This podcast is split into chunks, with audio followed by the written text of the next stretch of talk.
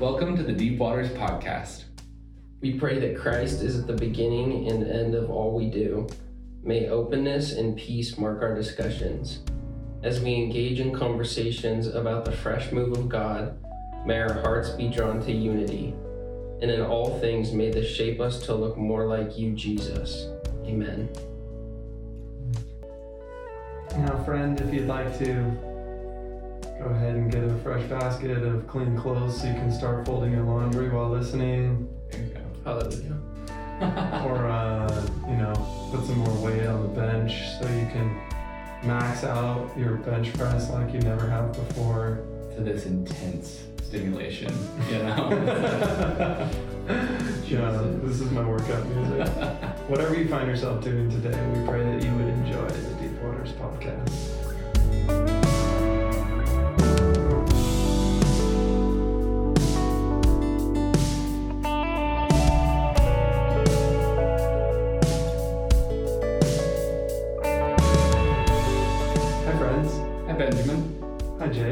Hi, John.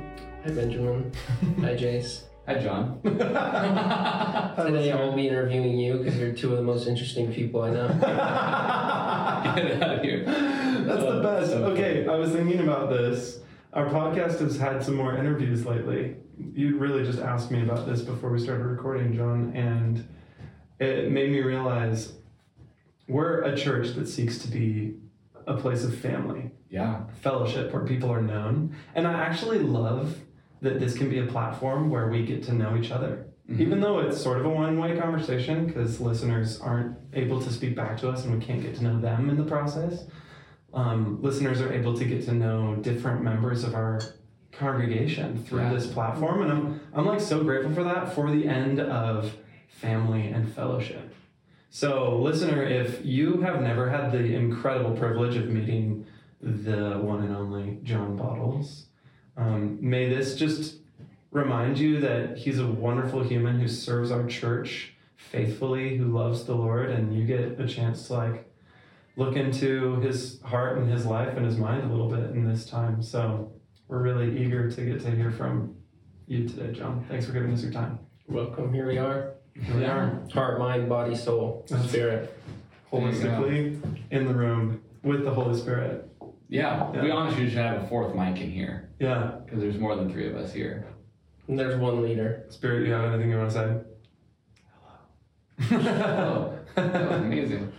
I don't know, we're just talking to John There today. you Um, John, you are a uh, you're on the board of elders here too. I think we should also say that Mhm. because you you are at the I don't even know how to describe this, but at at the highest level of guidance of the church and decision making and not that you have to go into that, but I think it's cool that we get to know people. We've had Megan on here, getting to know her, Mhm. Justin, people that are on this board of elders. And so just if you didn't know that listener, that is what you do for the church Mhm. on like a practical Mhm. level, outside of many other things. Yeah, actually, could you just answer that question? What do you do for the church? Because I know you're also That's involved in other ways. That's a good question. Yeah. Um, a lot of people, I think, ask if I'm on staff or people at the church that don't know me well. Yeah. So I was like, I'm not on staff, but I'm around. So um, I'm on the board of elders, and then I led a house church for five years that we just, uh, myself and my buddy Riley led that, and we just Mhm. uh, stepped down from doing that, Hmm. and I started doing young adults. So as of now, I'm a young adult leader. Oh, I didn't know that. So, That's yes. awesome. Praise And God. Brittany, my sister-in-law that you both know and love, runs Mhm. that. So she's my boss now, Yes. and I'm her elder boss. So it's, Whoa. you know, there's levels. So- There's levels. It's hilarious, you know? Uh, That's great. Oh, young yeah. adult is awesome. I know. I love That's young so adults. cool. So and I'm- Yeah. they say what like 18 to 26. I'm 28, but I'm I'm still young adult. For sure. So Totally. um, what else do I do? I lead I lead some prayer sets, which I love. That's probably my uh, that's like my bread and butter. That's what I love leading. So Mhm. lead prayer sets. How often do you say you lead a set? I think probably twice a month. Sure. Mhm. I love the morning sets, so I lead some of the morning sets. So shout out 6 a.m. Wednesdays. Yeah. Come. Be there. So be good. Square. at the River House offices. Yeah, Mhm. that's great. Uh, Can I ask you why you value that space so much for someone who maybe doesn't know the value in a 6 a.m. prayer set? Yeah, that's a super good question. I think what my personal River House, we talk about the secret place a lot. Obviously, Jordan, our head pastor, highly values the secret Yeah. place.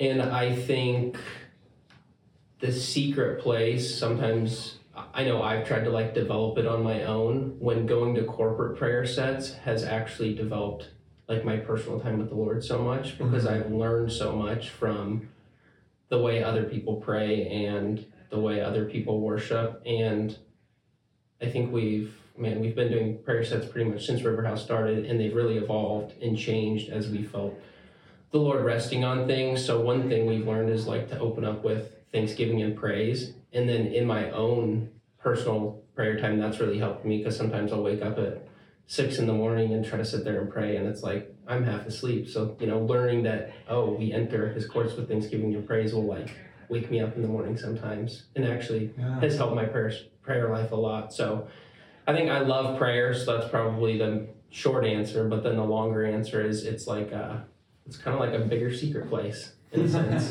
I think that's how it feels to me.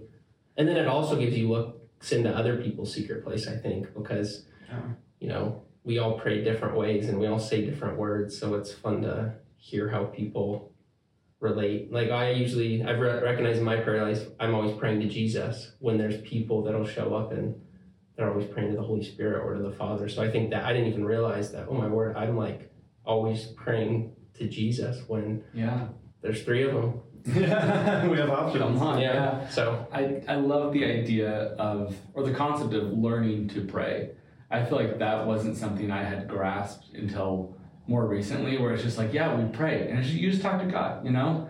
And it's like, I don't know, like that's it conceptually easy, but when you get down to it, you're like, well, I, you know, asked that my test would go well or whatever. And then you go to a prayer set, you're like, I didn't know you could pray about that, or I didn't know you could pray this way. And it does open up Hmm. your mind and like your vocabulary and you know i didn't know you could pray that angry or that that excited or that joyful or you can laugh during prayer like how does that fit into my so it's like i think i love the the posture of like i want to go to even learn how to pray i think that's really cool Mhm. It's fun for me to hear you say that because you've been one of the people who has shaped my prayer life.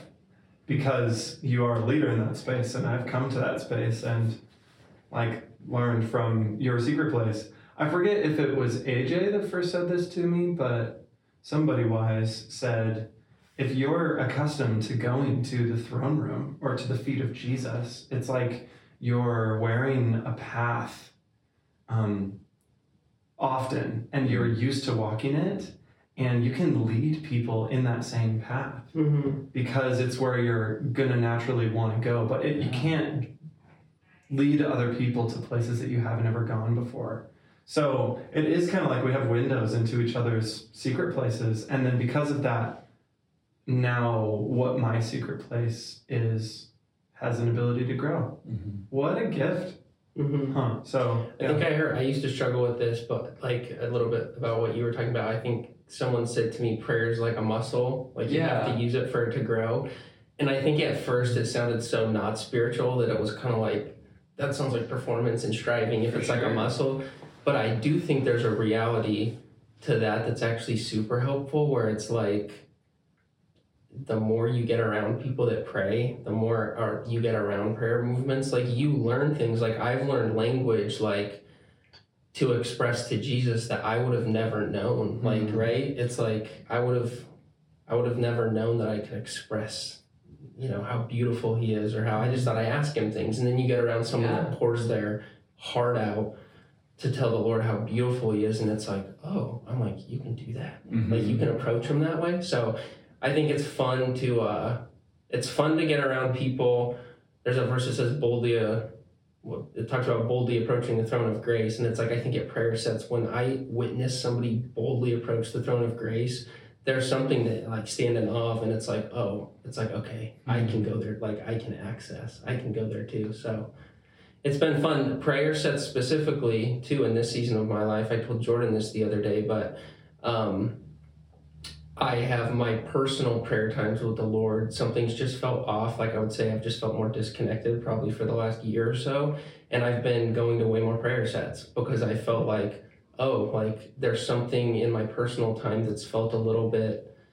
It just felt a little like I've had to lean into people more rather than like isolate and just try to push through. I feel like the Lord's actually really encouraged me to like, hey, like you know, like yeah, there's something to be said about staying where you're at and pressing through, but I think there's also something to be said about like, man, I just don't have the energy this morning, so I'm gonna go get around 20 people who are seeking the Lord, and something in me comes alive every time. When it's like you get in a room full of faith, and instead of sitting in there in the morning being attacked by the enemy trying to muster up the faith, I can sit in a prayer room and look around at a few people that are pouring themselves out to Jesus, and I'm like, oh, like I'm there, like Yeah. I'm with you guys, Whoa. you know. So it's like the, it's like a basketball team. If you got four really really good people playing with you, you don't have to be a star. Like you can you can just be a good player with them. And I think that's like you get in a prayer set. That's you know that's maybe not the best analogy, but you get around people that that are filled with faith, and then it's way it's I don't know. Yeah. Maybe is not the right word, but it's I don't know. We are made for each other. The secret place has its role, but I think there's something of we were made to feed off of each other. Yeah. Amen. And what's the phrase? Rising tide rises all ships. Or Mhm. Mhm. Yeah, something raises Something. all boats. Something, Something yeah. to that effect. It's like a little bit like con- we've been in a season of con- consecration at River House. I know there's lots of people doing Bible reading plans and and just a lot more kind of rigorous in the spiritual disciplines. And it's been way easier for me because I'm like I know 30 guys that are doing something similar to what I'm doing, Yeah. and just simply knowing that, it's like. For, it just makes it way easier when Wow. you're doing it with people. I think the enemy has less access. I think he has less access to us when we're so linked together because it's so much harder to be isolated you know when when we're together Yeah. Oh, I think that's so good. I think, and especially, it's such an anti-cultural movement Mhm. to, to, to come together and to to even see the church's call as a, a unified thing and not just my individual duties, Mhm. because that's where you're just going to get like pulled away and isolated, and like you're you are going to be more vulnerable. Like instead of like being like a herd where there's like protection. Mhm. I feel like I brought up how hyper individualistic our culture is in most of the podcasts we've had lately. Yeah. But I keep doing it, I think, because I at least want to continue to remind myself that it's the cultural soup that we swim in. So maybe my impulse is, wow, Lord, prayer just isn't really doing it for me as much lately. My impulse, then I'm going to like pull inward Mm-hmm. in the flesh. Like something about my culture, I feel like tells me I have to figure this out on my own. Mhm. You know what I mean? Like, for whatever reason, that feels like the impulsive decision to make. And I don't know if that's culture. I don't know if that's flesh in me. I don't know if that's the enemy. Mhm. But um, you're a testament to leaning in and actually allowing, like, koinonia, allowing fellowship of believers to pull us into the the upward call of Christ. Mhm. So and i think it, like the culture we swim in like you said it's so individualistic that it's like the lie is that like oh the people who lead prayers it's like they figured it out in their secret closet so i need to as well when it's like my story is the opposite of that is like I got thrown in the deep end seven years ago with a bunch of people that are way further than me. And then Mhm. it's like, I just am like, I've gleaned so much, and obviously it's become, you know, there's a part of me that's different than all those people I gleaned from, but it's like, I've just, it's like, I just want to be a sponge. It's like, I just, you know, get around people that are, if, if I feel like someone's bigger than me in the spirit, if I, if I, you know, it's like get around them and, and then just glean. Like there's not, there's nothing new under the sun hmm, you know right it's like where you can glean so much that it'll take years to figure out on your own but then you get around people and you just you learn so Can you um, share with the listeners kind of a bit of your story about how jumping into community changed your life? Like, 'cause I know that, that that was a big part of your story. Like, would you want to like talk about that a little bit? I yeah think it's a really powerful testimony. Yeah, no, absolutely. I uh I grew up a Christian, going to church. Never really like leaned into like I would say Christian community. I was always in Christian school or Christian or going to church like regularly, but like I was always so oriented towards sports that it was like my friends were the kids on like the basketball team or whatever. It was never like it was never like youth. I didn't really go to youth group or anything like that.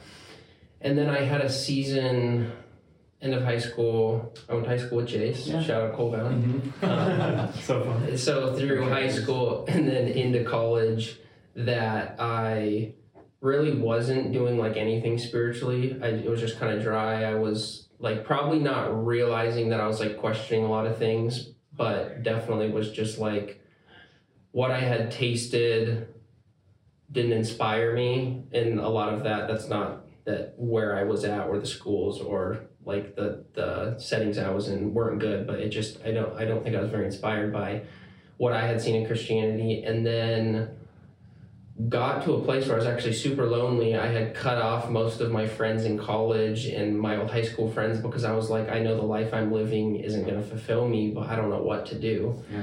So it's kind of interesting because my story was like I ended up at NNU and just I purposefully got a dorm room by myself because I was like I don't want like influences like I want to figure this out. So I went into like extreme isolation, was lonelier like than I've ever been. Um, and I ended up at uh, Jordan. He had like a young adult ministry out um, encounter out close to where I was going to school, and I ran into him.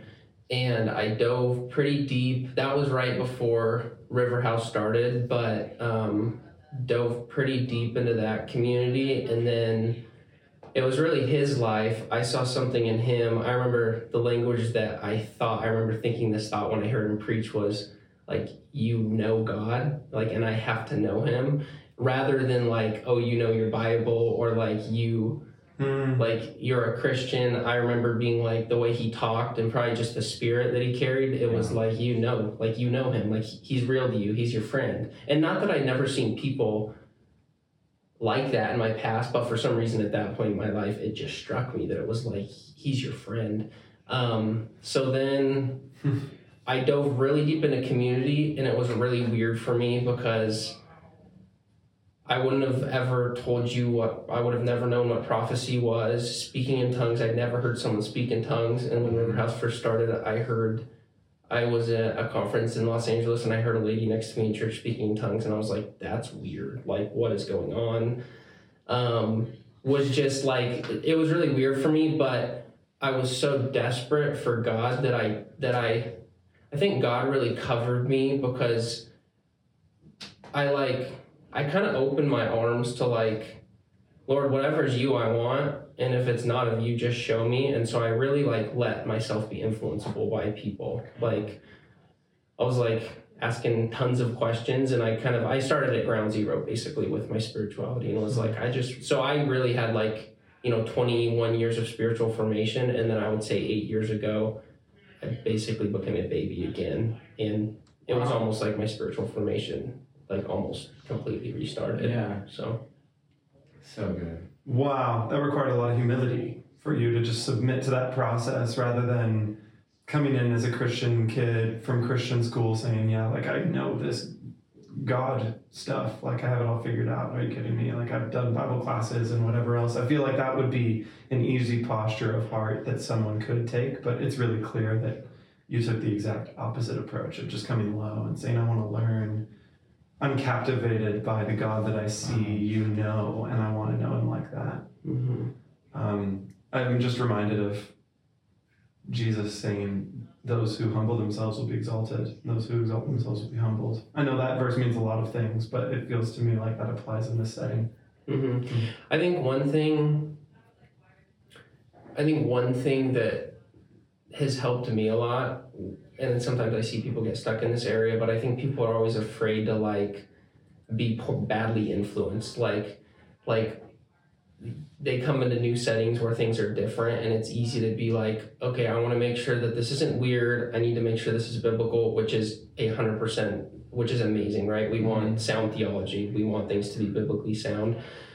I think sometimes though we go so far that we never say like what if I never open myself up to God in a way that He could actually like influence me? I think sometimes we don't like we're so we're so scared to be like go the wrong way in our spirituality when we never have the like we never have the fear that like what if we never opened ourselves up to go the right way you know what i mean and i think it's a healthy balance and i think god's way more gracious to keep us you know mm-hmm. On on a straight path and i think sometimes paths like even straight paths they're a little bit like back and forth we have experiences with god i heard that lady pray in tongues and i was like what in the world? Like, this is weird. Like, and it still is weird. I pray in tongues and I'm still like, this is so weird. Like, it just sounds weird. I don't sound like a human. Yeah. If anyone, like, if most people in the world walked in this room right now, they would say, I need to go, like, to an insane asylum. Like, it's just weird. Like, right? But I think it's like,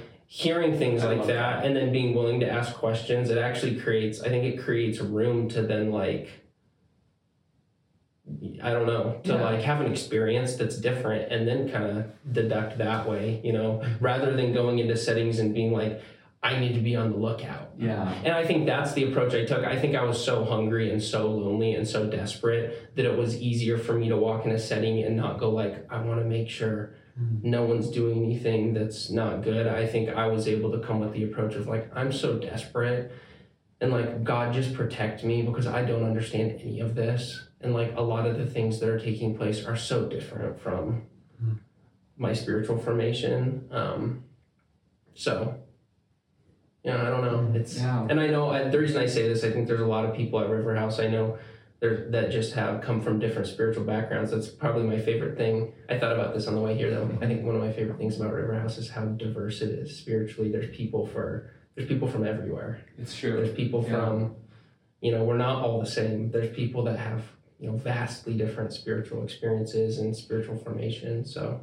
People that have years and years of li- being in a charismatic movement or even a more charismatic movement than River House and new Christians and people coming from other faiths and people coming from really you know staunch you know more conservative Christian streams too. Mm-hmm. And I think it's amazing that there is some magnetism to bring all these people together because I think it I think it's because there's just a really authentic pursuit of God, to know God, and mm-hmm. not just know about God. Amen. I think I love one thing you said, just just about being able to even ask questions. I, I, I think there are people that come into a church service that feel like they need to be able to understand everything for it to even be good.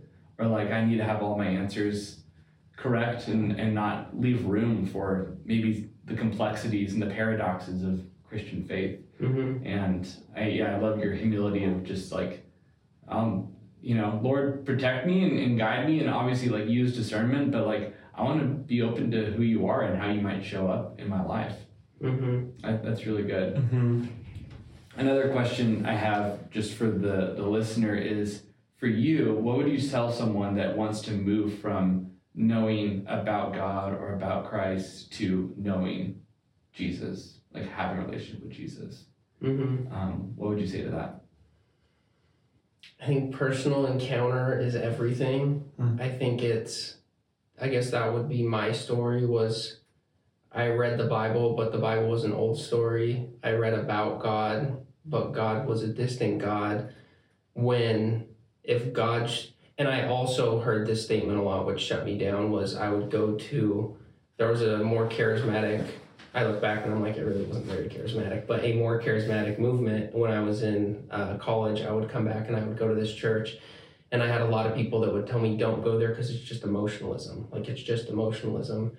And that shut me down because then whenever I would see people cry or I'd see people raise their hands in worship, I was always like, oh man, like these people are like, they're just led by their emotions and mm-hmm. it's just this false like you know they're kind of disillusioned when it's like if god really is a relational god it's like he he's like he's an emotional god he loves our emotions right mm-hmm. if, if marriage is something that he gives us as a foretaste for what you know for what our relationship with him looks like like i'm not married both both of you are though. And it's like you go to a wedding and it's like i cry at weddings and i don't even always know the people that well but it's like it pulls up emotion. And so um for me it, it was well here's what i started doing practically.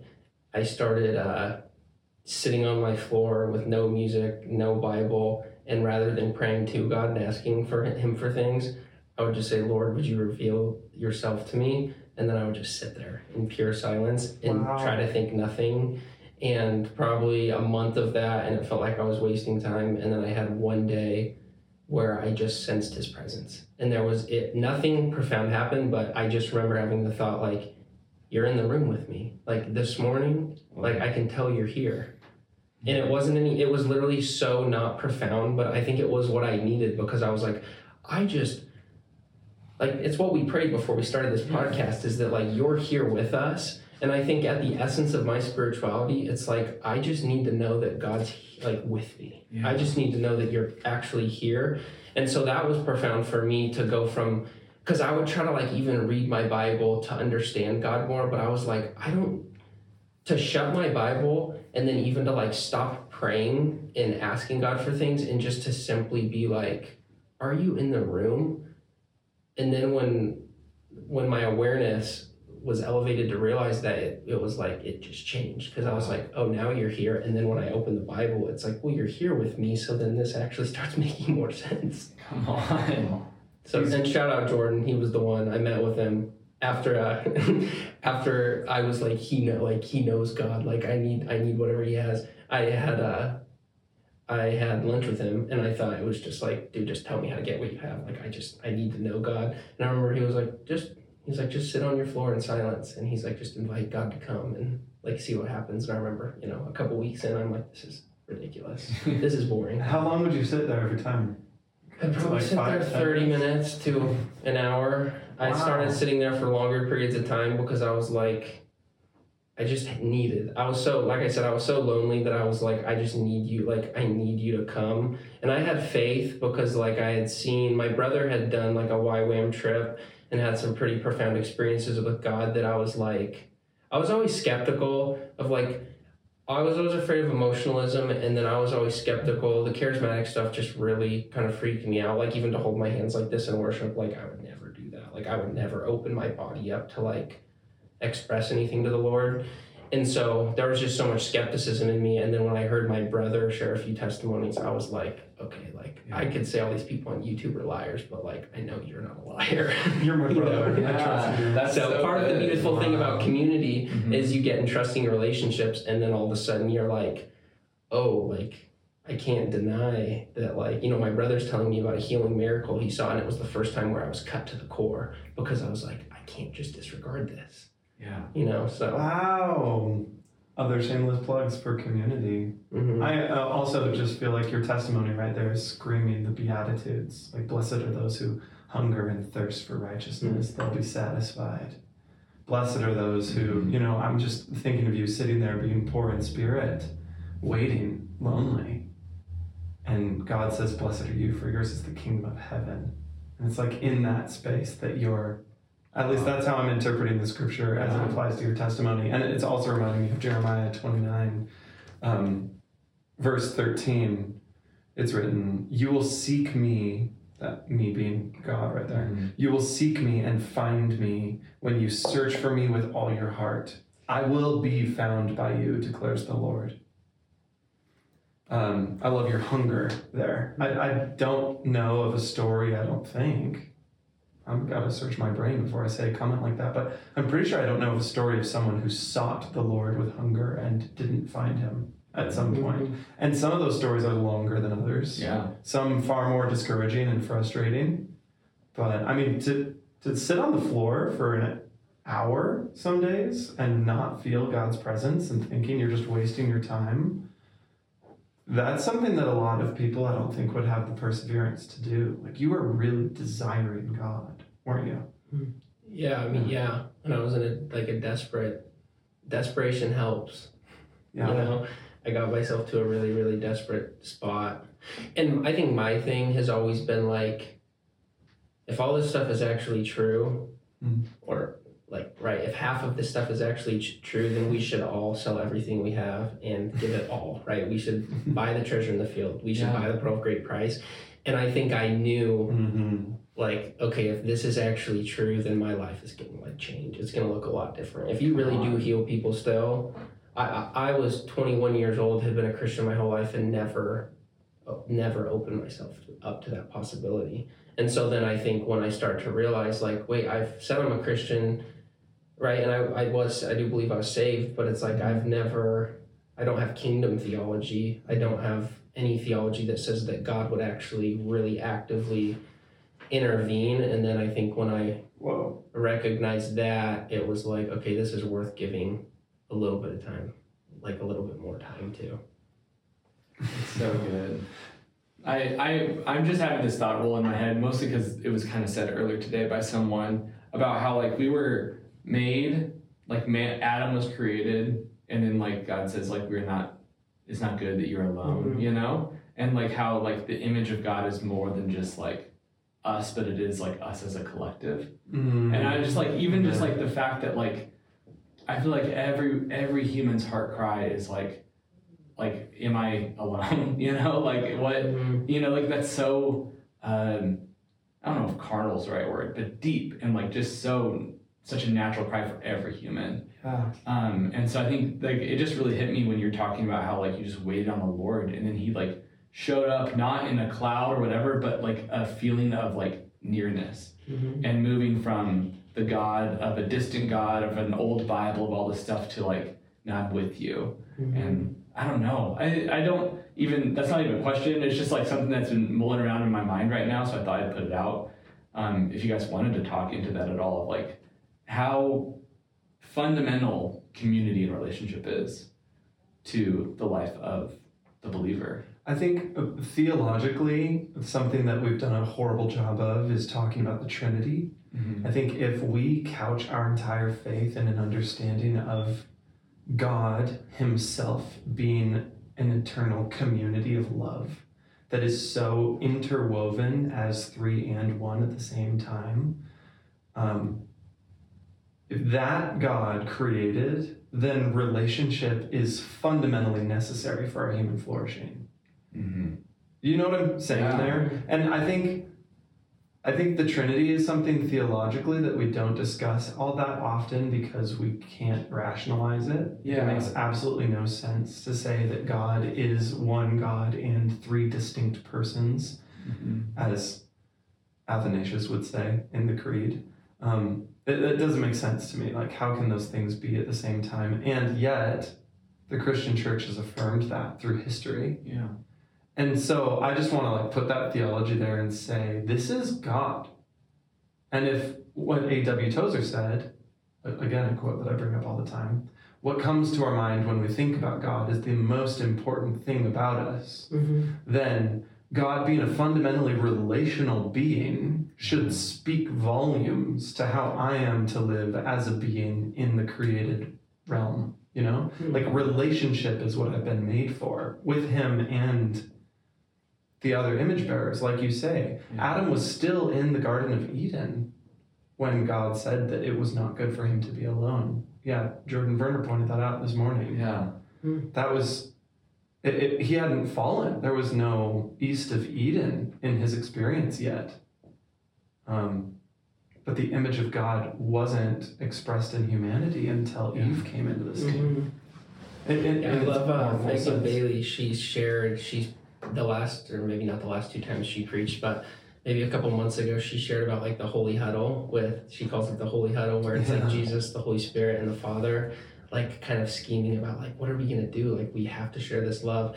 And uh, she preached last week, and she, she talked about that again. And that has that language in the joy she talks about it with has actually opened my eyes, even Yeah. in my own personal prayer life, to like I wake up in the morning and the Holy Spirit's like, I want to like show you Jesus. Like I want to show you Jesus. And then Jesus, you know, you get aware of Jesus and he shows you his scars and he's like, I'm the door, like now come to the Father. And it's it's so interesting because I made the comment, I'm like, I've been so accustomed, like my prayers are to Jesus. And I think it's mm-hmm. because I can I can rationalize Jesus as a friend and a brother because I can watch The Chosen and he looks, he became a human. Like Yeah. he's the one that I can most make sense of. Like to put a face on God is hard for me. And the Holy Spirit, I had so much spiritual formation that didn't really involve much of the Holy Mhm. Spirit. So I can still get uncomfortable there.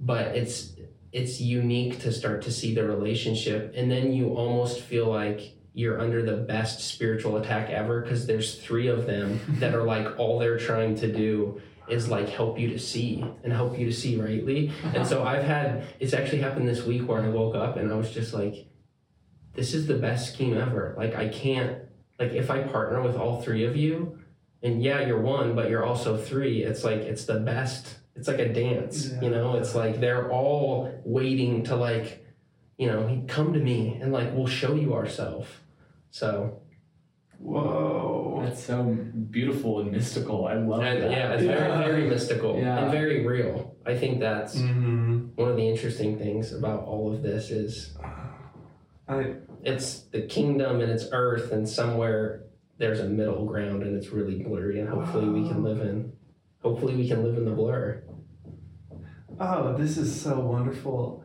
It's reminding me of a theology professor that I had at Whitworth University, undergrad. Um, he was my history of Christianity professor, describing a theology called theosis, which I don't want to get into right now, but essentially the idea is that in eternity we are caught up in God, um, in love. Wow. And the way that he was trying to describe it, and I found it really helpful, was when he and his wife had their first kid. He deeply loved his wife. Jerry is the man's name. We love Jerry. Um, and he was holding his wife, and they were holding their newborn baby. Oh yeah. And in between the love that they had in a spousal relationship as husband and wife, this baby was caught up into that love. mm-hmm. Does that make sense? Wow. Like an overwhelming sort of love was coming from each of them toward the baby, but also towards each other, and the baby's in the middle of it all. Hmm. Just like basking in love from all directions. Yeah. Um, and if that is true in that like very, you know, temporal picture, how much more infinitely and transcendently true is that when we're caught up in love with God? And like if that if that is a reality that is accessible to us in any way, it will absolutely transform all of our lives. Like you're saying, like the Bible could be the most boring text in the whole wide world, and it is for most people, I think, who read it. Mm-hmm. But if you're in love, like in God somehow, like caught up in His presence, and He makes these words come to life for you, everything changes. I guess. you're in the story like it's a book that you're involved in Hmm. like it's wild It's like we're in heaven right now. Like I, I, I feel it right now because God is present with us in the room. You know, like portals everywhere. Etern- he says eternities that you know me So it's like that's inspiring to know God because I go, oh, then eternity's not later. It's not just some existence on streets of gold. It's that we know Him, and we can do that today. wow. We can do that now. And when Jesus, on the flip side of that, tells those people to depart from Him, He says, "Because I never knew you." hmm Again, the bottom line wasn't what they did. It wasn't saying the right word when they came up to the pearly gates or whatever. Yeah. It was all about knowing. Or praying the right prayer, or Right. being as powerful in prayer as the leader you aspire to be. Which that illusion will never go away. I think it's always we always like, oh, if I grow spiritually to be like this person, then I would be at the top of the mountain. When it's like, no, no, you always get to the top of the mountain and look and go, oh my gosh, there's someone way ahead of me. There's someone that's ran way more miles, you know. So I think it's my spiritual formation. There's such a ladder that I'm still deconstructing in my own heart because it was I saw so much of you have to do all the things and you have to climb the ladder and there's the cross doesn't have a um. ladder. It doesn't have a ladder. I like that. Whoa. That's so good. Yeah, and that comes back to the A.W. Tozer quote. Like, what do you believe about God? Like, if you believe that He is just some gray haired judge in the clouds, like, you're going to feel like there's all these metrics that you have to meet. Mm-hmm. But if you believe God to be this, you know, mystical trinity of love, like, that's like it's just so different, you know? Like how does that how is that gonna change my life? And I don't know. I just this just feels like such a healthy Mm, like solve to my heart right now. I'm like, it's so beautiful. it's a balm. yeah. I just read Colossians, and Colossians 1 is one of my favorite passages in all of Scripture. Starting in verse 15, it talks about Jesus being the image of the invisible Mhm. God and all of the fullness of God being pleased to dwell in him. Um, did not consider equality with God a thing to be grasped, but emptied himself. That's Philippians 2 now. Um, but I'm just thinking about what, what I think about God is everything about who I am. Not only is God this sovereign and transcendent Lord, he also like emptied himself. Being full of God himself because he is God, did not consider equality with God a thing to be grasped, emptied himself, took up the form of a servant, washed the feet of his own creatures. Like was born in a feeding trough to one of his own creatures as God, you know? Yeah. Like I, the I don't know. The more I think about Jesus, the more my mind is blown. I just can't almost handle it. The, you know, the humility, Mhm. offensive humility. okay.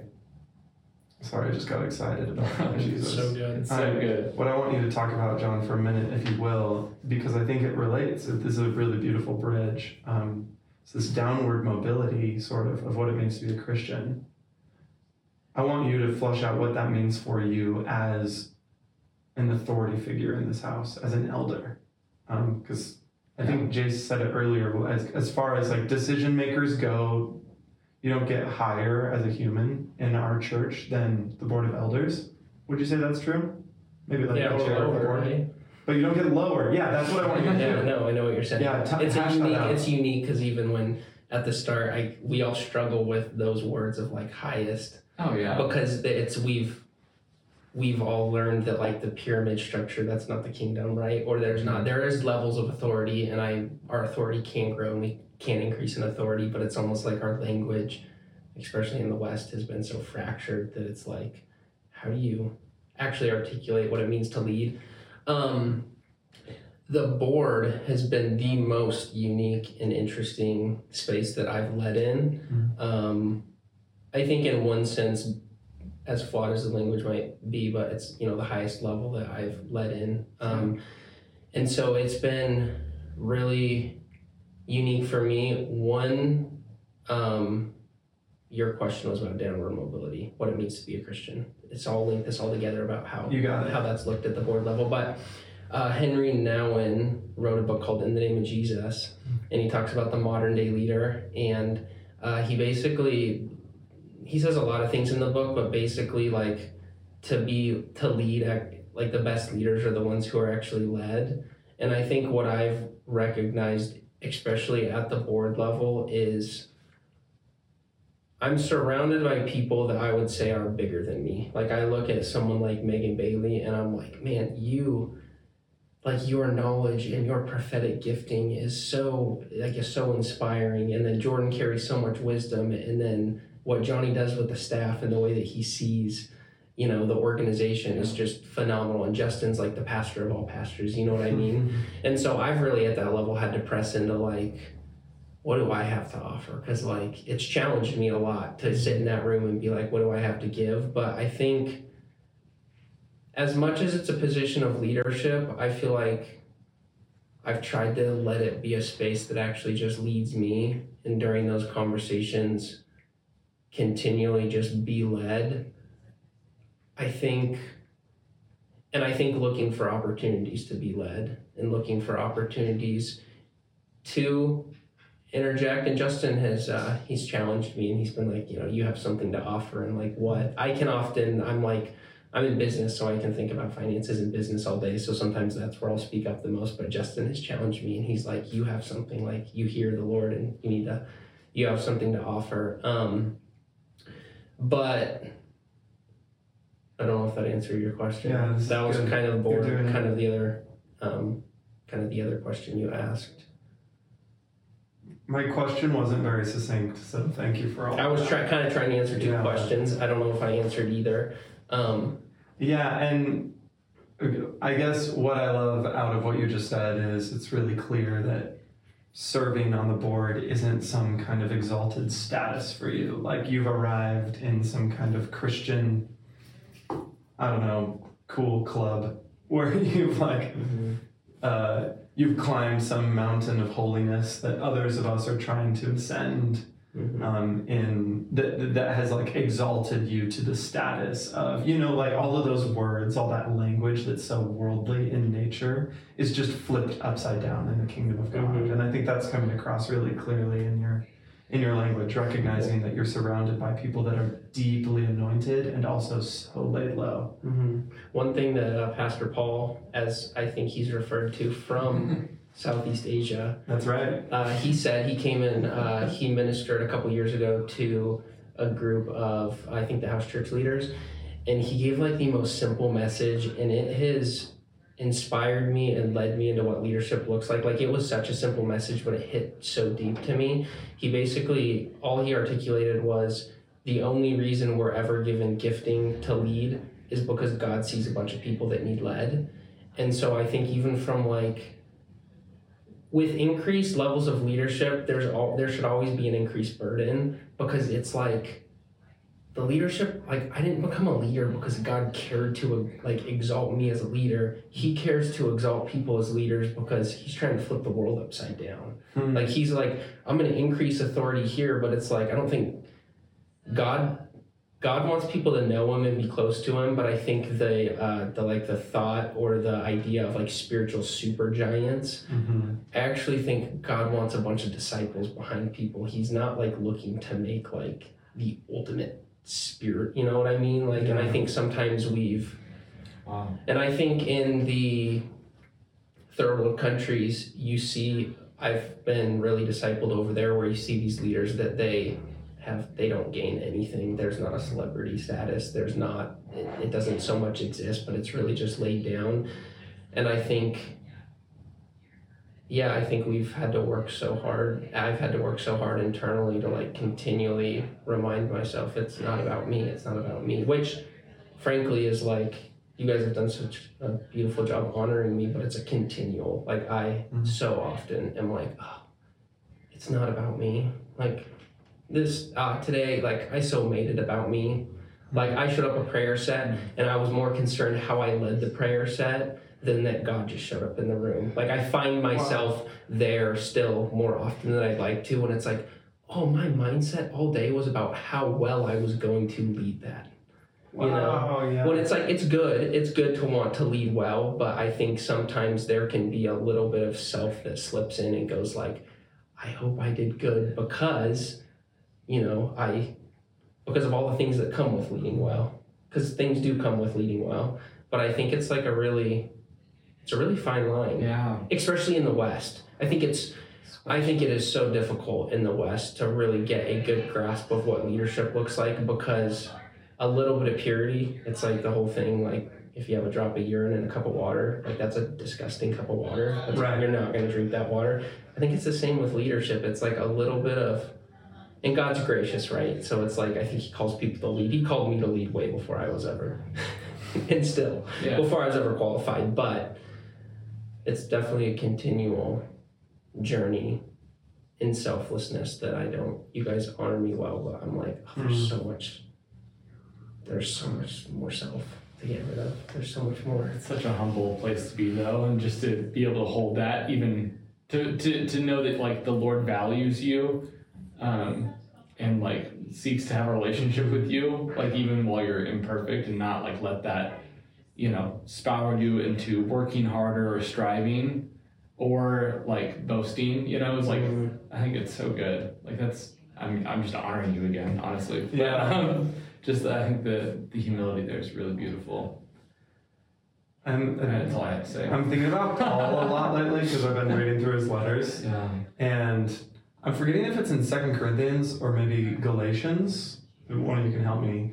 Um, where Paul is like the people of that city are being taught by these other people that look better and sound better than he does. And so they're starting to criticize Paul and say, well, Paul's speech isn't as eloquent and Paul doesn't It's dress as well. it. It's in First Corinthians. Is this First Corinthians? Yeah. And he calls them super apostles? Mhm. Yeah, okay. See, that's fun.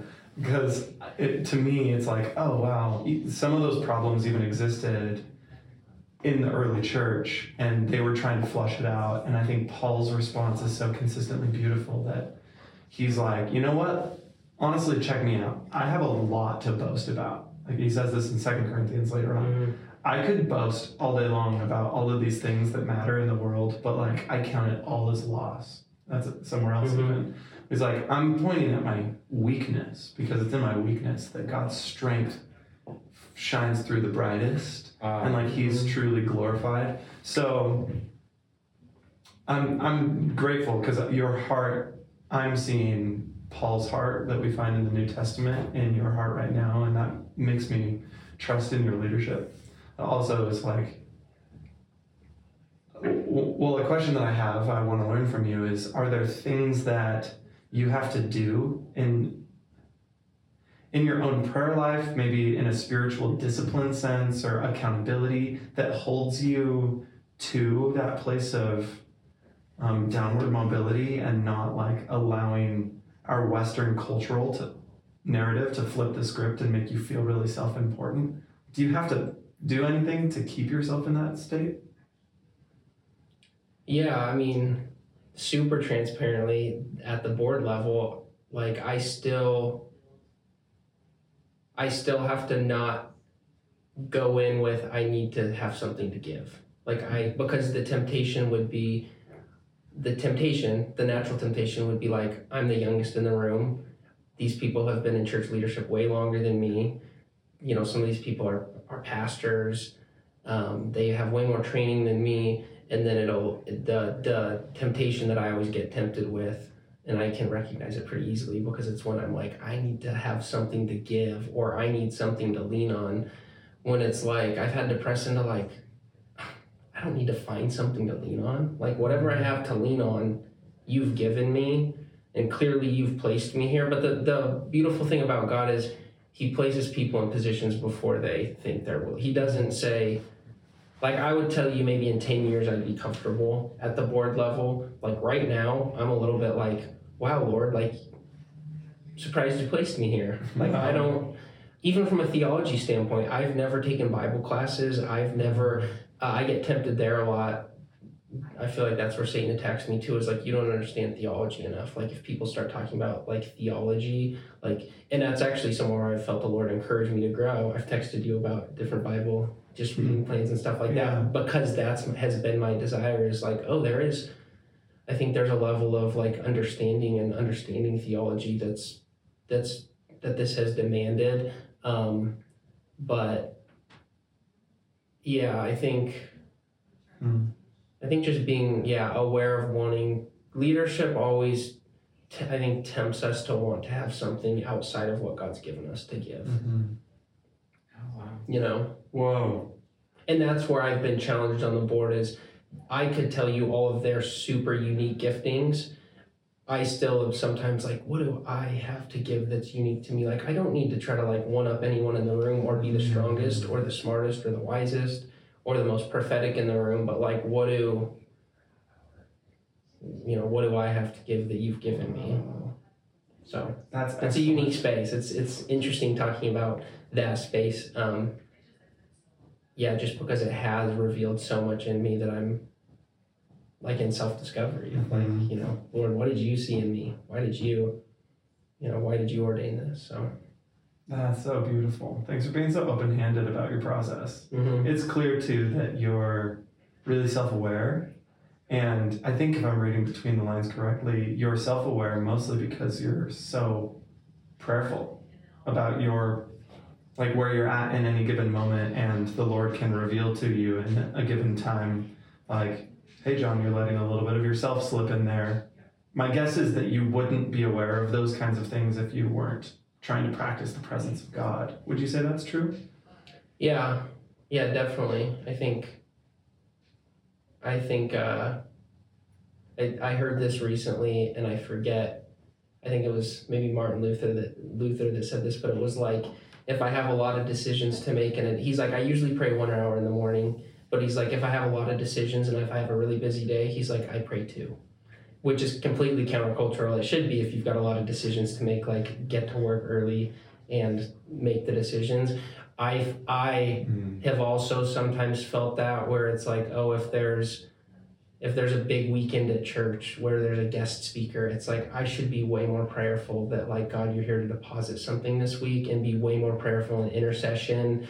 And then I think at the same at the board level, it's like I always I do try to be even from a time perspective, like I need to set aside more time because the last thing you want to do is when the decisions get bigger in your life that you're making, they're more, they're more important in some mm-hmm. ways, you know. So I think it's like the more big decisions you make, the more you're like, gosh, like Lord, I we want to make the right ones, and we want to. And um, you had asked something before we started, like about what we what decisions we make or what do we do as a board. Yeah. A lot of it's been discerned. Like I think I thought it would be way more, like way more practical.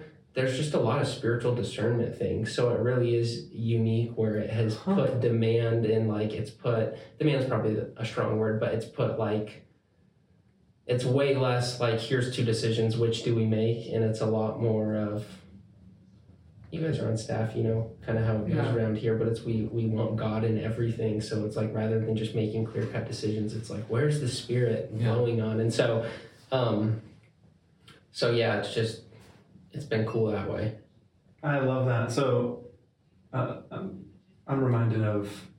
I'll try and keep names and everything out of this, but somebody that I knew that was at a board at a different church was asking if they could please start their board meetings with prayer, and the chair of that board said, "No, we don't have time to Oh, wow. pray at the beginning of because we just have a lot of stuff to get to." My guess is our board of elders operates in the opposite. Like, if anything, sometimes I've been in River House meetings where we don't get to anything on the agenda because we prayed the entire time. I've, I've been in elder meetings like that. yeah. and Which people have asked me, what's the most, uh, what's the coolest thing that you've kind of seen as an elder? And I would say, and this isn't a plug for the church. I'm even like conscious as I'm saying this. Like in no way is it a plug for River House, but I was, my heart even came more at ease with where God's taking us because I was like, my goodness, we waste a lot of time in prayer. And like the way that the way that River House is Yeah. the way that River House is led from the stage or from uh, staff meetings or anywhere else, it's like you get, you know, you show up at an elder meeting and it's like, Lord, like we don't want to, you know, it's like Moses. If you're not with us, we don't want to go. And it's like, Lord, if you're not with us, then what are we doing making these five?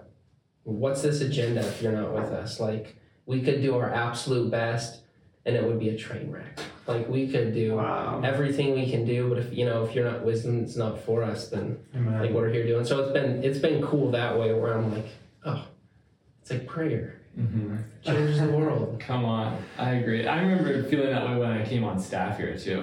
I was like, oh no, these people actually do pray. all the Like time. I'm getting Wow. paid. I'm getting paid, and we spend a lot of time praying. I there's there's some staff meetings I'll joke about that are just like so glorious and beautiful. I'm like, I got paid for that. That was kind of odd, but like that's Yeah. like the value that we uh-huh. put on it is like even within the work week or the work day or when I sit down to set up my agenda for the day, it's like, you know, I'm very much encouraged to pray about it first and spend some time before I ever pick up a pen or start typing. Hmm. Um, and I'm like that. That honestly could be a rhythm for any believer in any job, in any school, whatever. It's Mm. like just presenting our our first fruits to the Lord, um, that He might bless the rest of what we're doing, and and also align our vision to His vision. Mhm. That's excellent. I've actually not done that nearly as much as I'd like to. I'm always challenged more to do that in both my ministry work and in my business work. But I would say, like in the marketplace, when I need to make an important decision, prayer unlocks something that nothing else does. Do you experience that? Yeah, and I, I don't. Yeah, I do. I don't think I always feel like I spend time in prayer and then like throughout the day I have so much wisdom that like the decisions I make I'm super necessarily like this is the perfect decision. what prayer does though give me confidence that like like god like you know where my heart is and i think that's it doesn't yeah it's weird because i think i especially in like the business work world i think i would have thought that the link between prayer and my business and i hope it is someday but right now it's not always like the lord speaks perfectly about every decision i should make. Yeah. I hope I've actually been asking he like Holy Spirit like I want to hear you on specific things but what it's I already said this I'll say it again though but what it's done is given me an underlying confidence that like it's like the tithe like you give a tithe and the whole lump is holy. It's like you mm. give a tithe of your time in prayer and not that you can do no wrong right but I think it does give me just the inner peace of like Lord like you're first like you're first like you're always first so it's not perfect though, obviously. Obviously, we're all works in progress. And I think personality plays into it too. That I'm more introverted, so to me, it's like I love beating a secret place prayer drum when, drum when it's like I have friends that are extroverted that it'll pro- it'll look different for right, and that's mm-hmm. where I think prayer is beautiful. Is like it is. Richard Gordon actually said this to me, which even opened my eyes more. He was like, we we always try to weave our basically he didn't say this word for word but basically was saying how we try to weave our personalities out of our spirituality Mm. when he was like there's certain ministers that are introverted he's like what jordan does he's like i could never do he's like i'm so extroverted and it actually like gave me a breath of fresh air because i think sometimes Mm. we hear we hear different people we hear aj preach and then we hear jordan preach and sometimes it can be like the personalities are so different and even the way that they operate so different when it's like these are all windows to jesus like jesus christ yeah. himself is not standing on our stage but these are pictures these are images and all together it's community it wants back to community it's like humankind is the image of god and individually we're all little pieces of that i stole that from aj I love Amen. Yeah. Thank you, AJ. so I, yeah, it's that's been fascinating. Right back to the community thing. That's what is neat to me. So good. Yeah, we're not meant to be little versions of Jordan or little versions of AJ or little Mhm. versions of John or whatever. It's yeah, like, yeah, little Yeah. Christs. Something Christ. so so individual about each of us that God loves. Mm. and is like he uses as like different strengths. You know, if we Mhm. all were just the same person, I don't know. Mm. It just doesn't feel like as beautiful of like a tapestry of who he is. Mm-hmm. Like if you try to sew a tapestry with one color, it would all look the same color, obviously, you know. But if you had like a billion, eight billion different colors, like look at the op, like all that you could do with that. Mhm. Yeah. Wow. This is fun. I'm thinking the Lord feels like he's beating pretty consistently the same drums in this conversation of like it's about knowing God, Yes. relationship, and it's about knowing one another and being known by one another. I was thinking the knowing God thing, even just about you praying about your day or whatever. It's like, it's not that you're just getting just direct um, little messages about each decision you're making, but like, well, it comes from like you're becoming more like God because you're spending time with God Mm. and knowing God, and He's knowing you, and so there's there's that connection and the relationship again. And so yeah, it comes from like, yeah, I don't know if I have this uh, decision completely right or whatever, but it's like, well, but like God knows me and I know Him, mm-hmm. and that's And like, that's there's- what it's there's- about. There's an assurance in that. Yes, and then the temptation can be to get so like I so want to just hear your voice that then but then it's like I just want you to tell me everything to do and then you're back to a transactional relationship when it's like mm-hmm. Wow. right? I think sometimes I've asked the Lord for things, but then I'm like, if you actually did that, like, I'd have no choice. Like, I'd have no, where it's like, God, I don't know. He loves the relationship. Mhm. And sometimes relationship Yeah. feels awkward, but it's like, you know what I mean? So, and then, yeah, I'm learning a lot these days, so I feel like I'm rambling, but I'm like, God continually reveals himself and Praise God. And he, he the more stop. you know, it feels like sometimes the less you know. I think the whole downward mobility thing that I'm realizing is like, you know, sometimes I read the Gospels. I've read them so many times, but I'll read the Gospels and it'll be like, I feel like I've never seen that verse before. Wow, you know, and I think that's part of spirituality. That's downward mobility is like, we so see in part, and as much as Mm. we want to know more, it's like, goodness gracious, do we see in part? Wow. Yeah. That's so good. Yeah. We need to Read your Bible. that. That'll keep you in downward mobility. I would say that too. That will humble you for sure. Oh my goodness. Yeah, I've studied it a lot. I was having a conversation with a student in uh, River House School of Ministry yesterday, and he was like, "You just know so much about the Bible. How do you know so much about the Bible?" And it's funny when he, he said that, I thought, "Oh, really? Like I I feel like I'm barely scratching the surface right now." And the deeper into the surface I scratch, the more I realize that my scratch is even more shallow than I originally thought. You know? Yeah. Mhm. I'm like so small in this effort, and the more of God is unsearchable and will be playing around in that ocean of glory for eternity. Yeah. Um, so why would His living Word be any different? Mm. Why would prayer be any different? It's like knowing God takes an eternal life. Hmm, Like just to play with those words in that verse that's fun. a little bit. I mean, I think we will. Yeah. There's a, Heaven will there's be a, time- journey. Yeah. We will. Eternity will be in. Well, I think it'll be. This is something I've been pondering lately, which I'd love to throw out, but I don't want to Come on. hijack. That heaven is relational. That we'll be in. I think it's a thought that I've just in the last probably two years started to just get so inspired by a bit that like I think heaven to me was always streets of gold and it was like just simply worship. When it's like heaven's gonna be relational, like there's gonna be more of God to know, and it's gonna be an eternity of still like we'll I think we'll still hunger for like there'll still be this burning love. You know, it's like you don't ever come to know like yeah, I don't know. It's like I think it's where sometimes human friendships are flawed. We get bored with one another and we just stop trying to know each other. And it's like we, it's the whole thing that you were saying about us feeling so individual, like um, isolated. And am I on my own? Is it's like I know that of everyone I know, there's still so much more of me to know. Like Mhm. because I know my thoughts, I know my heart, and I'm like, like there is so much of me, and it's like I'm always letting friends in, and like ah, I want to be known more, but it's like I still know that there's so much in me to know. Hmm. And it's like I think you know it's the same way with God. I think it will be for eternity, where it's just like I don't know how I got there, but I love it. it's a great. It's a great thing to ponder. Just about. Yeah. the all of it. relational nature of all of this. Yeah, like we don't we don't ever learn everything about God. Everything about even one another. I mean, do you experience this with Laura? Like Yeah. well, I've only been married for four months. Hey yeah. Four months. To the day. Almost. Okay. Four months and two And if you knew her fully, that would be a that would be a bummer, I, I right? Uh, there's an assumption that yes. And yet somehow like my life of deep intimacy because we're married just reveals that like I feel like I don't know her as well as I assumed I did sometimes.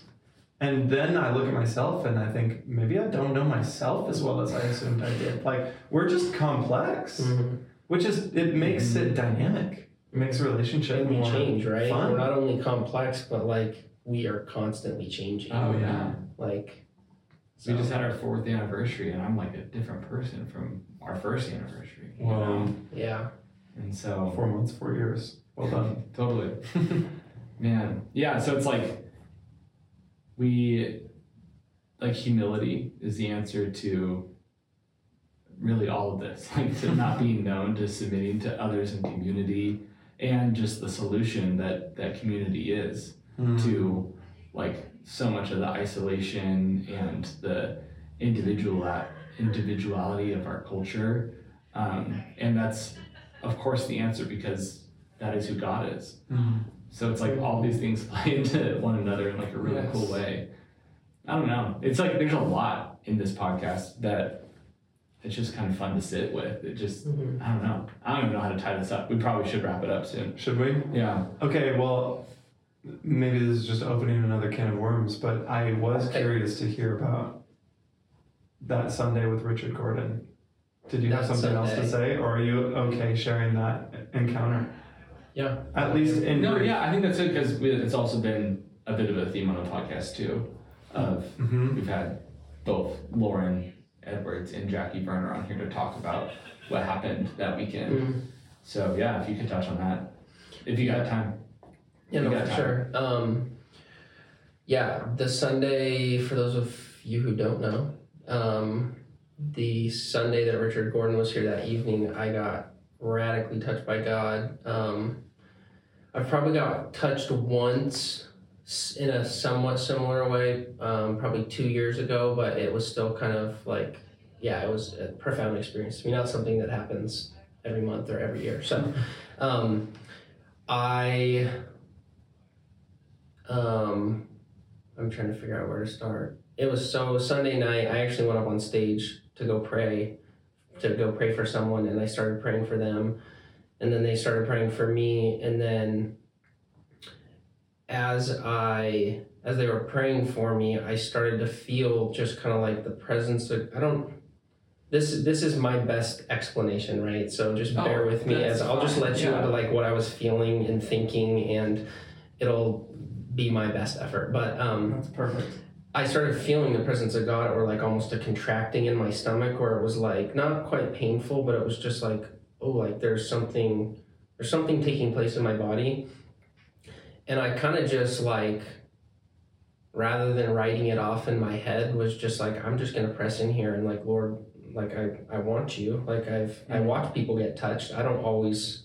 I'm not the one that typically is like gets touched super crazy and is like flamboyant or anything like that but I totally love it and value it and, and want more of God. So um, I kind of just yielded to it and I started to like, it got really, really intense in my stomach to the point where I was like bent over, kind of like standing up still, but like my head's like between my knees.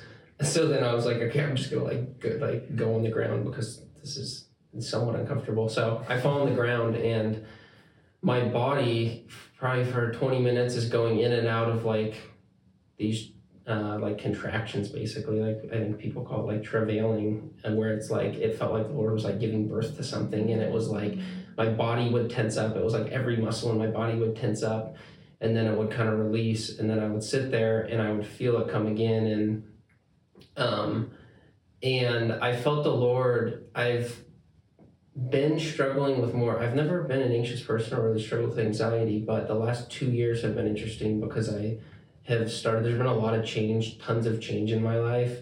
And i think some of trying to process the change and not being fully at peace with all the change has somewhat caused some of this. So i've been struggling with anxiety and i've been praying forever like lord i just want this to lift. And um, i felt the lord say like i'm touching your body right now. Like i'm touching your body. And so i was like you know my mind went to like i sure hope i don't get up and you know, struggle feeling anxious tomorrow. So, you know, I have doubts as I'm experiencing this, but I'm like, Lord, I know you're touching me. And then I, that kind of ended. And then I just like rolled over on my back because I just been laying on my face and whatever. on My back was probably more comfortable at that point. So I roll over onto my back. And this was probably the most significant part of the encounter to me.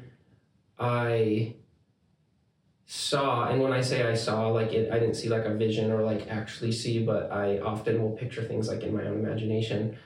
And and i think the lord placed it there. It wasn't like i was thinking about this but i just saw like it was basically like i was in the sky or maybe like in the clouds or i was just somewhere like to an elevated position and i felt the lord say like he said come up where i am and then i saw this picture and it was a like a sheet and it was just it was like a linen sheet and it was just torn and it was like kind of just blowing in the wind.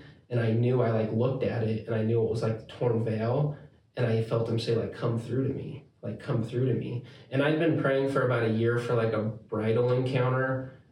I don't know that i ever like that's where it's like my i would have never known what that means that's weird language to a lot of people Yeah. but the end of this whole journey is a marriage with the lamb like the bride and the lamb it's a marriage feast and so I've been encouraged, even part of community too. Um, Scott Bailey's always talking about the bridal relationship and stuff like that. So I've always I've been inspired by that, and I'm like, I don't understand all this, but like, I want to dig more into it. And so I've been praying for an encounter like that, and he he said, "Come through to me." And I, Uh, in this picture I was seeing, I like walked through the veil, and then the image ended, and I knew it was like And then I just laid there and it was like, I just had an awareness. It was nothing crazy that was like happening to my body, but I just had this awareness that it was like, this is the closest like I've been. And I don't know what's happening. I don't understand it, but it was like, this is like love. Like I'm, like I'm with you. And it was just like this simple awareness, like nothing, nothing necessarily crazy. Um, but I just knew I had this knowing that like you're touching me and it's like I'm one, like this is union with you. And then so it was like he touched my body, then he touched my heart. And then I felt him say, Now I want to touch your mind. And then he started showing me practical things. We've had a lot of change in the business that I work at and for. And um, I've made a lot of decisions kind of through the last two years where I've been anxious and I've just been like, ah, was that the right decision? And he started started showing me all the decisions I'd made and like where he was in them. And so it was like this really practical part of this encounter where he was like, see that decision? He's like, this is why I orchestrated that. And he's like, and then he's showing me other decisions. And he's like, he showed me, I felt like he let me in the back end of like, this is why all this stuff is taking place. And so it was just really confirming to me. Um, uh, I had someone come up, and I was so blessed when they asked me this, but because this is what I used to wonder, and I was afraid to ask, which you said at the start of the podcast, and I wanted to go here, but I was like, I Yeah. think we'll get here. You said it, if people would ask, like lots of times people just wonder, but they never ask questions. Yeah. I get off the stage, I'm a snotty mess, and uh, guy's probably 22, 23 years old, um, who's who doesn't go to our church, like isn't a member at our church, but he's been trying it out. He like walks up to me, and I knew it took courage because I'm like a mess. I just had a radical encounter with the Lord, and he just looks at me and he goes, "Can I just like ask you a simple question?" And I was like, "Yeah, sure." And I was like, you know, del- felt like I was delusional from this encounter, and he just goes, "What were you thinking that whole time?" And then like I was like so inspired that he asked me that because I'm like, that's exactly what I've wondered every time I ever seen somebody fall on the ground. Yeah. Like, did God just take over your body? Did you have any control? Were you? And it was, it was, it, it blessed me that he asked that. And I was like, dude, I was super coherent the whole time I was encountering the Lord. Like, and this is, people have different experiences, but mine was like, I knew there were people around me. I knew that I was in a puddle of snot. I knew that I knew that this was really supernatural, but I was also really aware that I was on the stage at River House and that like it was like the middle, right? It's like I think sometimes these experiences feel so supernatural when it's like actually God's like a it's like Western thought is like there's natural and then there's supernat you know supernatural when it's like there's a middle like it's so much more holistic and I think that encounter for me it was like I could have probably chosen to just get up and be like, this is weird and walk away. Like, it's not like God took over my body. Sure, you could have pulled yourself out. Mm-hmm. And I've had one other experience that was more like manifest like this, where I was shaking. I was actually leading a prayer set and I started like shaking, shaking, and I had my hands up and I was like convulsing, shaking. And I knew like I could shut this down. It was really strong though, but I did have the awareness that it was like, you're not, God's not a God who just comes. Maybe this is, I don't know if this is I don't know theologically where this is coming from, but I don't know that God's a God that just comes in and like overrides our bodies and we're not puppets. Yeah. Like I think God loves he's so relational. I think he Oh. loves the like co-laboring. Come on. I think there's a co-laboring in encounter. I guess that's what I'll I think Wow. that's maybe a provoking Yes. thought is I think. I think encounter there's more co-laboring than we think. I think so many times myself included wait for God to so powerfully touch me when it's like I actually realized that just sitting close to the front at church is because I'm so much more engaged with what's taking place. And it's like there's like little simple things I think that it's like I wish God would just possess my body when it's like God just wants us to yield and co-labor. I don't know. I'm rambling now. No, I'm super thankful. I'm I think I'm people need to very hear that, intrigued by encounter because it's been it's still I would say like yeah I'm not the one that's always shaking right like mm-hmm. just I mean I probably would outwardly more care more conservative in what it looks like but I've been really intrigued about like and as I I used to write people off that were it seems like gosh it seems like you just manifest all the time as I've started to ask them questions I've realized like oh whoa like you're there's a lot of people that are really like yielding and really co-laboring and really it's not just like they're weird. It's not that they're freaks. It's that like they're yielding to god and god's doing wonderful things. And it, I'm imagining if you haven't ever had an encounter like that before, and I maybe consider myself a little bit in the gray area where I'm like, I think I know what you're talking about experientially because I've been in something that felt enough like an encounter that I realized I could just pull myself away and I was very coherent. But it's sort of hard to know like how to get there because I'm not gonna just create an encounter by my own might. So what I hear you saying is it's not a passive thing. At least much of the time, most of the time, maybe all of the time. I'm sure that's disputed. Um, so maybe don't just passively sit there waiting for God to consume your body like some kind of holy possession. Yeah. But also maybe don't be so active that it's all you and it's not co-laboring. You're just creating or fabricating something Mhm. and, and trying to figure out like wow well if i'm hungering for an encounter how do i walk that line i think that's a very real struggle mm-hmm. and you even processing this out is going to be really helpful Mhm. to people who are listening it's helpful to me And I do think there's, and right, God is a gracious God. Like there's people that would sit in the back of church and not even want an encounter, and they would have an, like God will show up in his mm-hmm. sovereign love and encounter them with love. So I think mm-hmm. it's so, so great, but I think so many of us ask the same questions. I think so many people wonder, like, I've heard a lot of people be like, the people that are shaking are always shaking, and the people that don't shake never shake. And it seems like we want to create this especially as things at River House have become more manifest and we've had like the glory of God in more manifest ways showing up among us, I think there's been a temptation, I've heard it in my own language and other people's language to be like, they're the people that always manifest and they're the people that never do. When it's like, ah, I don't like, let's not get caught in camps. Mm-hmm. Or Because I- overdefine it. Exactly. Yeah. Or try to overdefine it, which is what I'm.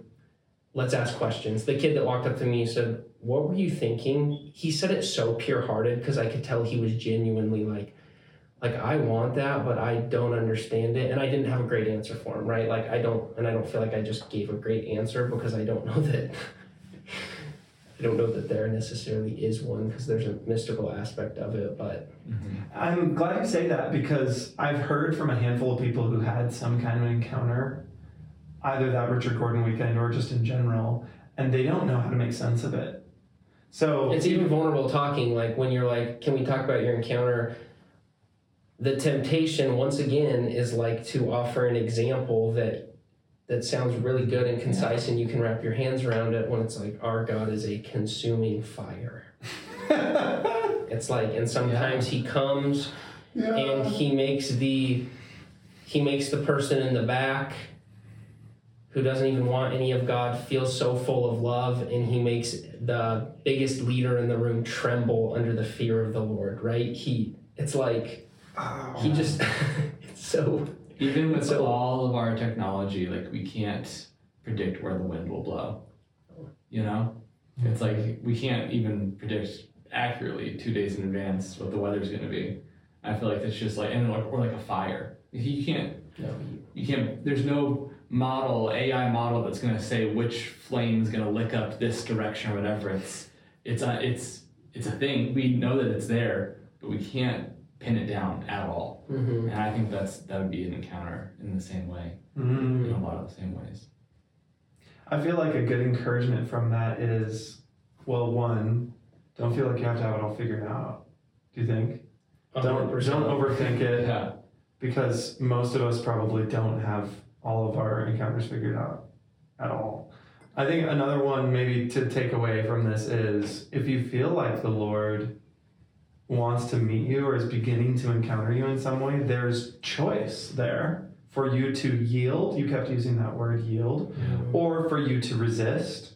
And I think I've probably been in this position, and I wish I had like the Lord's sovereign vision to see my own past, to know like where I've missed an encounter. But I, I wonder if the Lord has come to meet me an encounter, and I've actually stepped away from it with the desire for God to meet me while I'm sitting in this more passive position. Mm-hmm. Do you know what I'm saying? hundred percent. And Because he does, and I think Yeah. that's where he does meet us. He met me in my passivity, right? He, I can look back on years and years where it's like, I don't know why you chose to come to me in that time. Mhm. Um, I used to have experiences in college when I was partying, and God would always meet me in my most broken moments of my partying days, where it was like for some reason when I was as far from God as I would say He ever is, He chose to step in. I have probably four or five stories I could tell you that you're like, like God must be love because He chose to He chose to meet me in these really broken places, and then I have other times where I do feel the tug that like God's like step a little further, like Peter, like you don't understand how to walk on water, but like step out of the boat, like, and I think it's both. And Mhm. it's so hard to sit in the place of it's both because th- there's not a formula. And if it was just one or just the other, there'd be a formula, and it's not. that's good. So, That's the key, I think. and I'm just learning. Like, my conservative, Oh. like, that's not even the right word, like, but my spiritual formation didn't necessarily allow room for that. So I still feel like, I still feel like I'm growing and learning when a Richard Gordon does come to be like, I'm gonna have a choice to yield because I still get uncomfortable. Mhm. Yeah. Like I do. Like that's the truth. I still have moments where I'm just like, oh, like I love the fear of the Lord and I love being on my knees. When it's like the dancing and like all that stuff, my personality, that's just different. And Oh, it's been like yeah. amazing to have a friend like AJ or to have a worship leader like back up because I'm like, there's a side of God you guys tap into and see that I always camp somewhere else. But like Mhm. let me come camp with you for a little bit. And then like Fun. I don't know. Community. It's so beautiful. You're right. We're all so different. The image of God. yeah. You know. I imagine it doesn't feel really wonderful to know that you're surrounded by a bunch of people and you're like wallowing in a puddle of snot. But you just pressed in. I love that. Yeah. No fear, man. That's the humility. It's like, God. I mean, if that's what it's going to cost you for an encounter, there are much higher costs. And I think the funny thing is, is we always think, at least I do, it'll be like, I don't think this probably much anymore. I remember used I used to think if I have my hands up in worship, like everyone's gonna be looking at me. When it's like someone will be shaking on the floor and it's kind of like praise God, like they're having an encounter, like no one's staring at you, Right. like nobody, Oh yeah. like totally. no. And if they are, like they're probably doing the wrong thing. You know? Yeah. So it's always unique because I feel like it's easy to get tempted to be like, I'm gonna be, I'm gonna be the only one, or I'm gonna be, I don't know. Yeah. I think if anyone's staring at you, it's probably the person that has no familiarity with the space. Maybe they're Mhm. new. I probably stared at a few people when I was new to River House, especially. Yeah. And to them, I'm thinking about Pentecost when, like, the onlookers are all pointing to the people who just received the Holy Spirit and they're calling them drunk. Yeah. And Peter's like, it's only 9 a.m. These people aren't drunk. Mm-hmm. Something very significant has happened in the Spirit. Let's talk about it. Um, and that is unto the glory of God. So praise the Lord that they were submitted and yielded to that process because they're like what might have looked like drunkenness from the outside was actually turned into 3,000 converts in the church of Christ Yeah. being born. And we're in this room because River House exists, and River House exists because God decided to pour His Holy Spirit on His people at Pentecost. So what took place in that room Wow. is actually why we're here. And if you're listening to this, you're listening to this, and it's it's a testimony from that started at Pentecost. Wow. Right? The ripple effects are insane. When we yield. And we're all still learning to yield, but let's yield. yes. think, so about, think about the ripple effects of your own yielding in your life or someone else's. Like, I bet there was somebody that prayed for somebody along the line, and that's a reason that one of my ancestors converted to Christ. And, Mhm. Yeah. like, I come from a long line of Christians on both sides, but I assume that, you know, along all of that was a lot of There's yielding. stories you'd never think or know, and And here we have the opportunity to do that mhm. for the people around us and the generations behind us, Yeah. Come on. before us, not behind us. Uh, I get anyway, I'm eager. This is a fun conversation, John. Thank you for sharing that testimony. I'm so glad you're on the podcast. This has It's been so so, fun. good. I've really loved just hearing you share your thoughts. They've been so fruitful. Would you feel okay just coming weekly? For sure. Right. I'll, be, I'll be here. Unreal. we all want it live streamed. Okay. Oh, there we go. okay. Higher stakes with it. I, I want high stakes. Yeah, yeah. It's like We'll a force the studio Night more. Live. Yeah. that's so See, good. that's the discipline I'm talking about. You're over here with that heart that's like, actually, I want to put my flesh in an uncomfortable position. So All right, we're doing the podcast live None of us are super on. comfortable, right? I We're, fa- we're faking ourselves on this planet if we're if we're comfortable. this life is uncomfortable. Yes. Let's do it together. a good real. Let's do it together. Shout out a couple shout outs. Shout out to the people of River House. We love you. Shout out River House merch.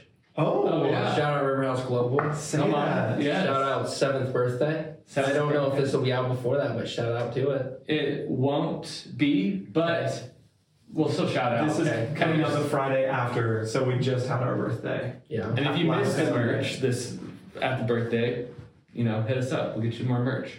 Yeah, Maybe. there will be an order, maybe. Mm-hmm. We're not promising. Maybe. We're just gonna yield. Yeah. to you decide on the merch. But shout out, yeah, our church Yeah. is seven. Crazy. So awesome. So good. That's so fun. Wow. Thank you so much, listener, for being a part of this conversation with us. Thanks a ton, John, for your wisdom. So good. And just for serving, yeah, just continuing to pour your life out for this congregation and for the Lord ultimately. You're very much like a Mary of Bethany, alabaster jar kind of person in my eyes, and you pull me closer into the Holy of Holies because of that. So Oof.